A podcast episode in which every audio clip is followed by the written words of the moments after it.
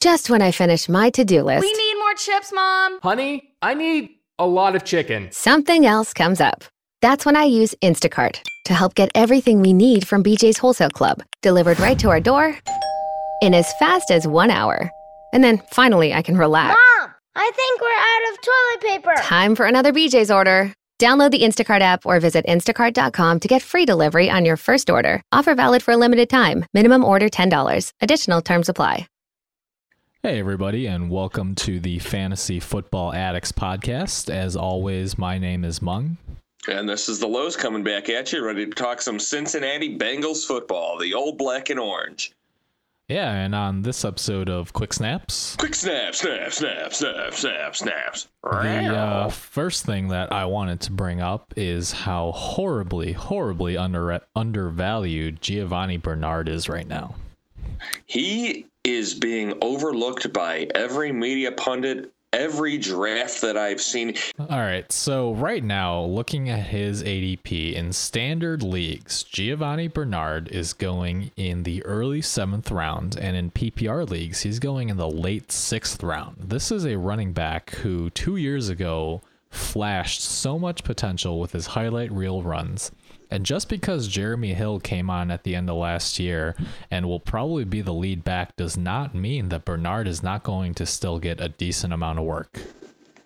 They run the ball a ton in Cin- in Cincinnati. I cannot disagree with you there. Um, however, a good portion of his value that came last year was after games were out of hand. Um, in these last in the last few games of the season, sure he reestablished his value as a running back, um, but a lot of it was in garbage time. Does doesn't that worry you any?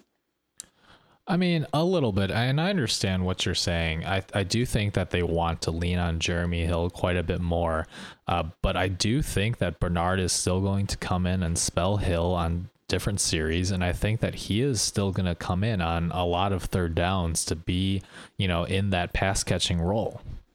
this is the sort of guy that's good enough um, as the second running back on the team where I would be extraordinarily optimistic about his uh, ability to be a top running back if Hill does get hurt.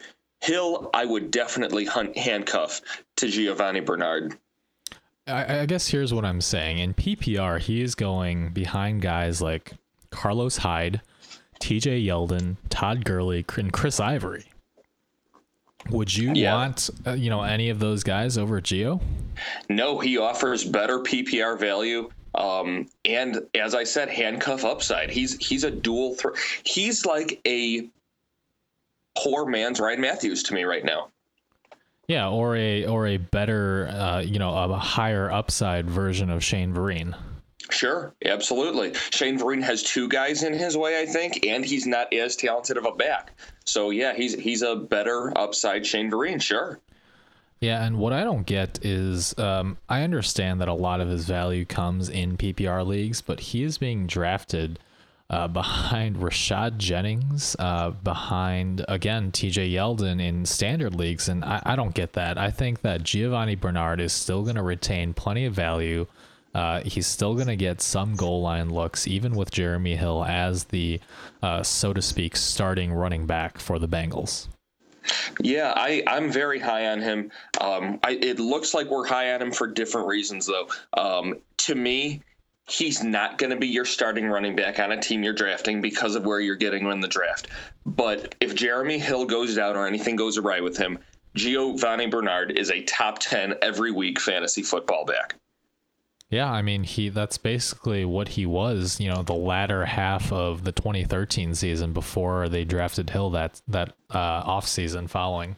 And there's literally no reason to forget that. And Marvin Lewis and the rest of the staff wants to run the football as much as possible.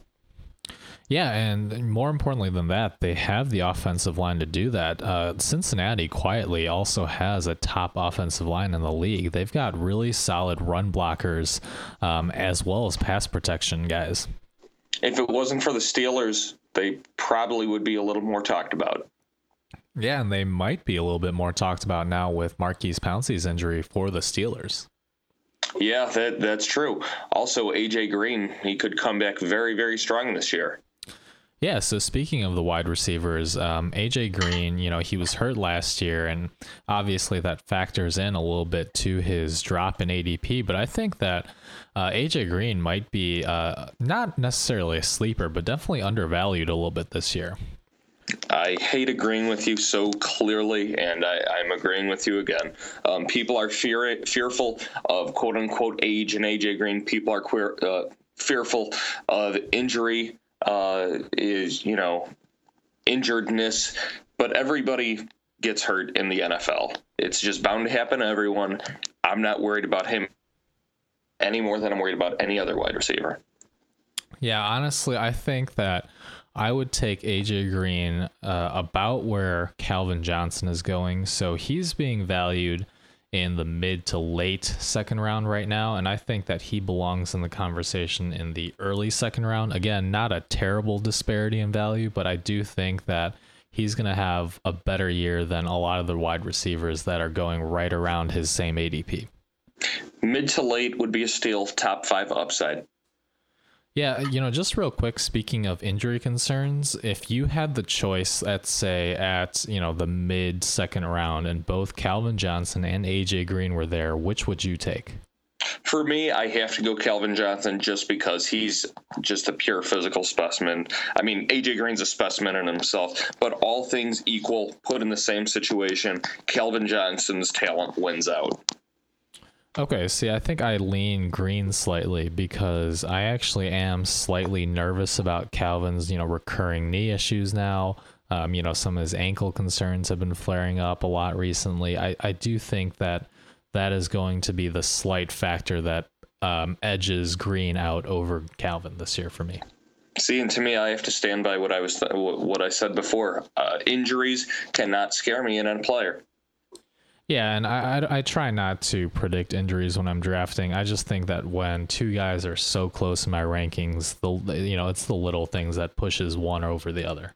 Oh, of course. The other thing that you could say to have uh, um, Calvin Johnson be pushed under AJ Green um, is that Calvin Johnson does have a usable uh, other uh, usable wide receiver two in Golden Tate right there. Whereas the wide receiver two, though he does have fantasy value in prior years, um, I'm of course talking about um, oh gosh Marvin Jones. I was going to say Marvin Lewis. I'm like that that would be weird. um, Marvin Jones at wide receiver two. I don't think his value is as high this year, um, which I think preserves AJ Green's value is very high because he's going to be leaned on as the go-to in the offense, where where they're going to try and run the football and then force the ball to AJ Green.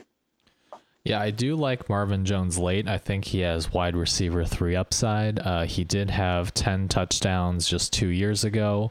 Uh, I do think that he's going to reclaim that number two receiver role from Mohamed Sanu.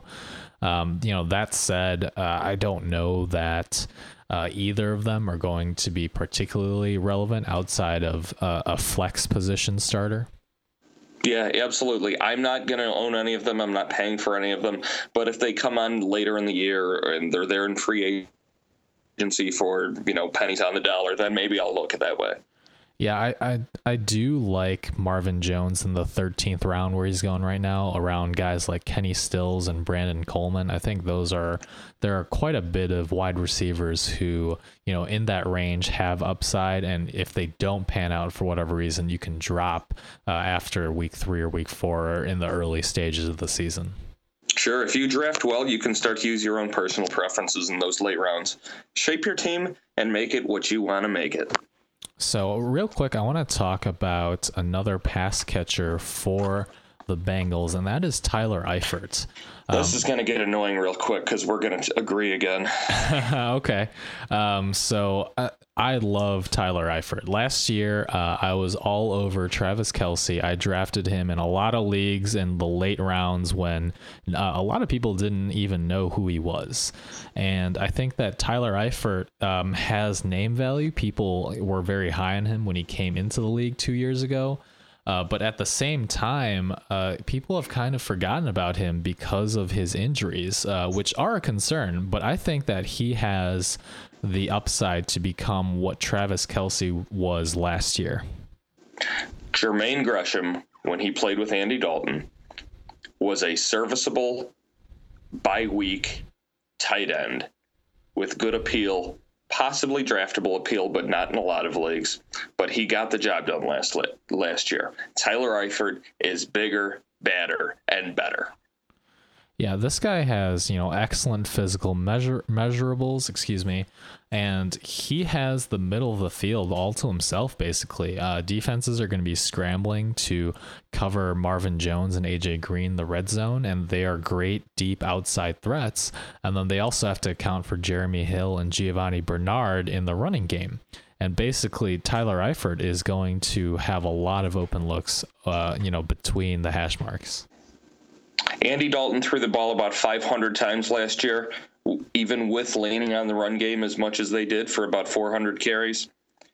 About a, f- I'd say about a fifth to a quarter of those are going to go Tyler Eifert's way this year.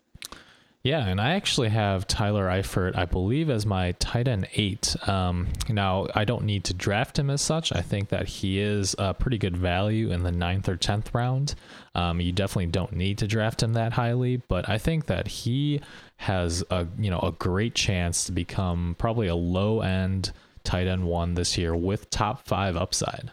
It's interesting you say that to bring up a strategy sort of point. Um, you want to wait on you guys, you want your sleepers, but there's almost no feeling worse than waiting too long in those late rounds when a lot of when a lot of guys that aren't going to provide much value are drafted and you wait just long enough to not catch it on a guy that you're targeting. Yeah, I, I think that is a good point. Um, I, I don't uh, try to follow ADP too closely if it's a guy that I really want. Uh, I guess my point is that while I do like Tyler Eifert, uh, I don't want to reach on him too early just because he does carry a lot of injury risk um, and because there are still guys in the rounds before I'm looking to draft him that I would like as well on my team, depending on how my first few rounds have gone. And most importantly of all, because he went to Notre Dame. yeah, I don't uh, I don't know about that reasoning, but uh, I, I, suppose you either love him or you hate him. Oh, okay. So okay, so Tyler Eifert, we agree is you know possibly a breakout candidate for this year at the tight end position. Um, do we do we care about Andy Dalton? You know, it's weird because we talk about his pass catching um, options in Jones, Green. We say Bernard has good pass catching ability. We didn't even bring up Jeremy Hill or talk about him all that much, mostly because he's a great back. He's a guy that you're going to want on your team. Um, and he catches the ball a good amount too. Uh, Andy Dalton, to me, just is too boom or bust for for the number of three plus touchdown games he's had, he's also had that many one minus touchdown games in his career. Yeah, I, I think that quarterback is a position where consistency is very important because you don't necessarily need a guy like Luck or Rodgers to win you weeks. You just don't want a guy like Dalton who's going to lose you weeks. But at the same time, you could stream a guy like Dalton who can win you weeks. Sure, I mean he's definitely a decent streaming option based on the matchup. I just I would not draft him as a even as a backup quarterback. No, I, I agree. There's especially this year when there's a lot of guys that are going to go undrafted that have massive potential. Yeah, absolutely. And I just want to point out that, you know, a lot of people are arguing, oh, well, he did have, you know, a top five overall scoring season a couple years ago. Right. Uh, and my argument to that is that was a different head coach. You know, Gruden wanted to just air it out. Um, and I just don't know that uh, Marvin Lewis, or I'm sorry, excuse me, Hue Jackson uh, really wants to pass that much. I think that they're going to focus on the running game. And when they do pass, Andy Dalton's still going to make those boneheaded mistakes uh, and throw a lot of interceptions. Yeah, I completely agree. I think his uh, his career arc, what we are, what we're accost- accustomed to from him, is exactly what's going to continue this year. Um, what about his backup? Anything AJ McCarron? I mean, he's a big name college quarterback. Everybody knows him. Yeah, McCarron's interesting just because he has showed some flashes, and I do think that he could be potentially a starter in the NFL one day. But in terms of fantasy, we just haven't seen anything from him yet, and I don't know that he needs to be owned outside of you know two quarterback or super flex dynasty leagues. Only the deepest of dynasties to me.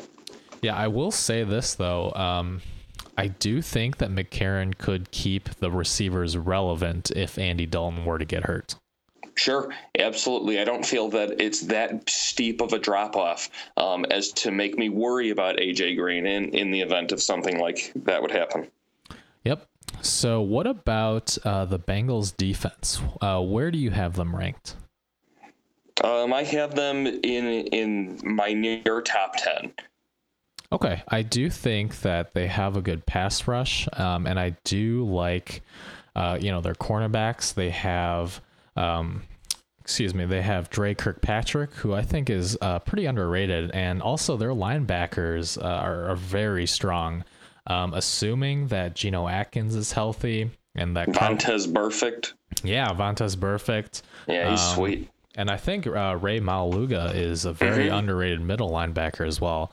I, sure. I could I could see uh, the Bengals defense sneaking into the top ten by the end of the season. Yeah, I, I can't I can't agree with you more about that. Okay, um, but again, I'm not drafting the Bengals as a top ten. I, I think they're again one of the uh, guys that I would wait on uh, and have you know kind of on my watch list to pick up through waivers if they do start to blow up. I might spot start them in Cleveland and at home against Cleveland for sure. Uh, well, I mean, I would start just about any defense that Cleveland is facing. Similarly, I would bench them against Pittsburgh at home and away and against Baltimore away. Yeah, I think um, you know in any uh, this is more in uh, a general concept, but I think in general, any divisional uh, matchups, I, am not as confident in a defense's ability because it seems that those matchups are always quite unpredictable.